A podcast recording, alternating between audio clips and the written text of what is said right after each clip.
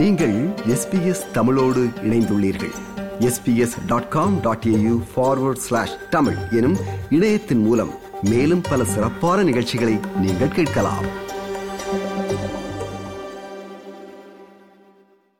இந்தியாவின் உத்தரப்பிரதேச மாநிலம் அயோத்தியில் கட்டி முடிக்கப்பட்டுள்ள ராமர் கோவிலின் கும்பாபிஷேஷ விழா வருகின்ற இருபத்தி இரண்டாம் தேதி நடைபெற உள்ளது இந்த பிரம்மாண்ட கும்பாபிஷேஷ விழா இந்தியா முழுவதும் பெரும் எதிர்பார்ப்புகளை ஏற்படுத்தியுள்ளது.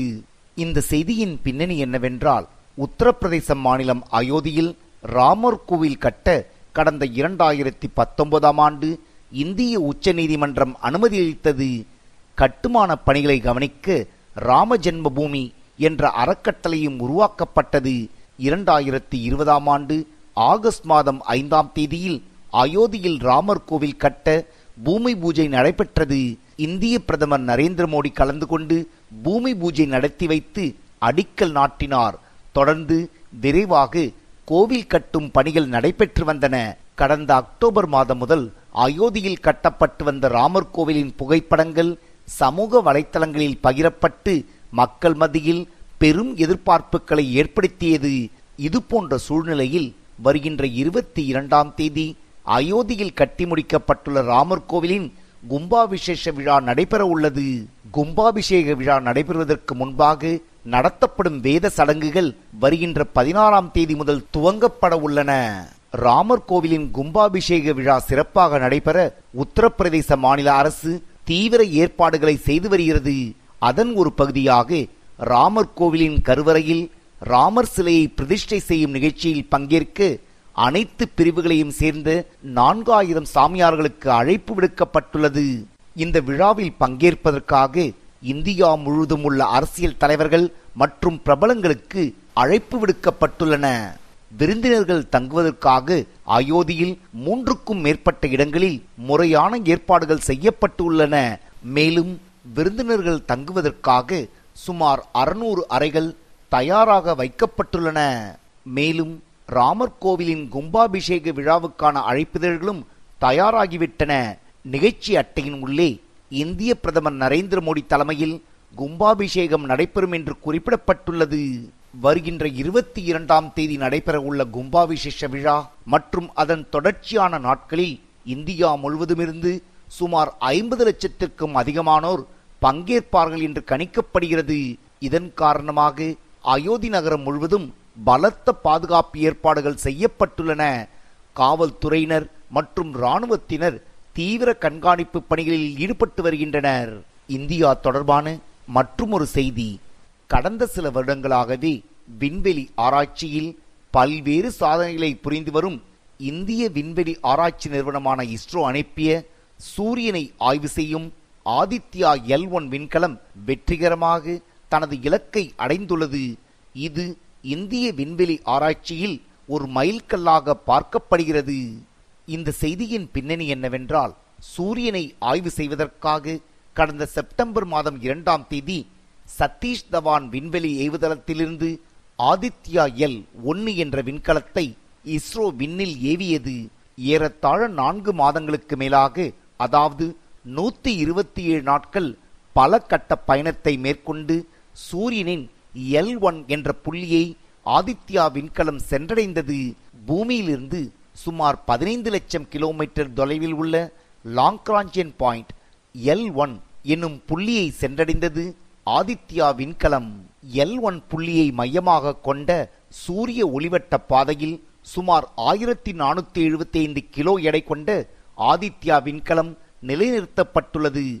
பெங்களூரில் உள்ள இஸ்ரோவின் கட்டுப்பாட்டு ஆய்வு மையத்தில் இருந்தபடி இதனை இஸ்ரோ விஞ்ஞானிகள் கண்காணித்து வருகின்றனர். திட்டமிட்டபடி விண்கலம் நிறுத்தப்பட்டுள்ளதால் எல் ஒன் புள்ளியை வலம் வந்தவாறு சூரியனின் கரோனா போட்டோஸ்பியர் மற்றும் குரோமோஸ்பியர் ஆகிய பகுதிகளை ஆதித்யா விண்கலம் ஆய்வு செய்யும்.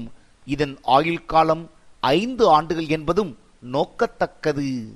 சூரியனை ஆய்வு செய்ய இதுவரை அமெரிக்கா ஜெர்மனி மற்றும் ஐரோப்பிய கூட்டமைப்பு நாடுகள் மட்டுமே விண்கலங்களை அனுப்பியுள்ளன இந்த திட்டம் வெற்றி பெற்றால் இந்தியாவும் அந்த வரிசையில் நான்காவது நாடாக உருவெடுக்கும் என்பதும் குறிப்பிடத்தக்கது.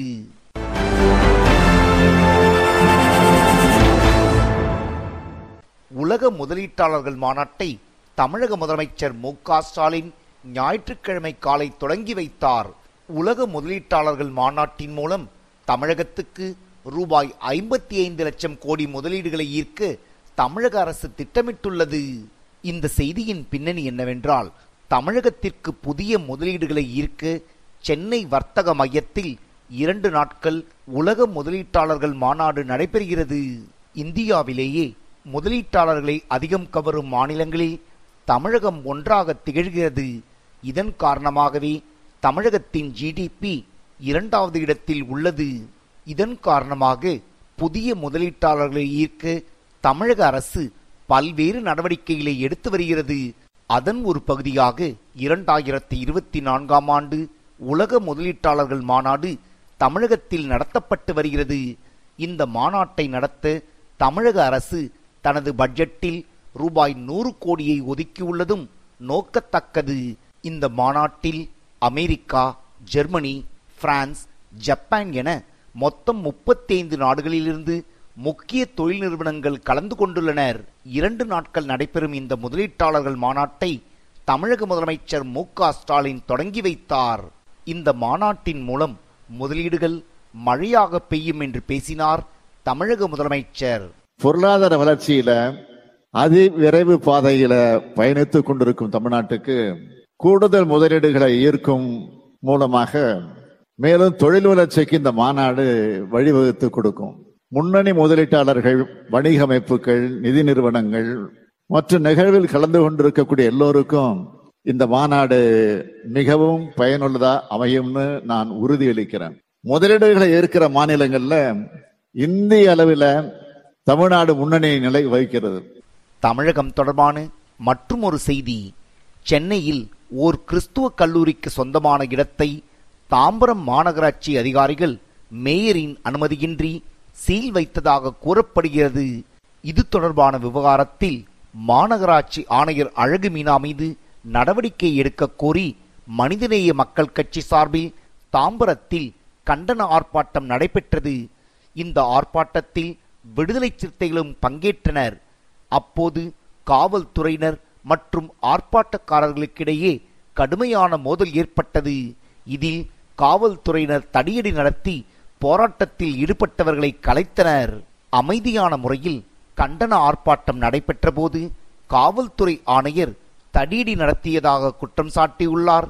மனிதநேய மக்கள் கட்சியின் தலைவர் ஜவீருல்லா ஜனநாயக முறையில் ஆர்ப்பாட்டம் போராட்டம் நடத்துவது அரசியல் கருத்தில் இடம் இருக்கின்றது அந்த அடிப்படையில் இந்த ஆர்ப்பாட்டத்தை அறிவித்து நடத்துகின்றோம். அனுமதி இல்லை என்றால் பெறப்பட்டோர் வருகின்ற பொழுது தொடக்கத்திலே கைது பண்ணி இந்த மாதிரி மண்டபத்தில் நடவடிக்கை எடுக்கிறார் ஆனால் தேவையில்லாமல் இந்த தாமரத்துறை காவல்துறை துணை ஆணையாளர் எங்களுடைய மாவட்டத்துடைய நிர்வாகிகளை சகோதரிகளை கடுமையாக தாக்கியிருக்கின்றார். இது எஸ்பிஎஸ் வானொலியின் தமிழ் ஒலிபரப்பின் செய்தியின் பின்னணி நிகழ்ச்சிக்காக தமிழகத்திலிருந்து ராஜ். இது போன்ற மேலும் பல நிகழ்ச்சிகளை கேட்க வேண்டுமா?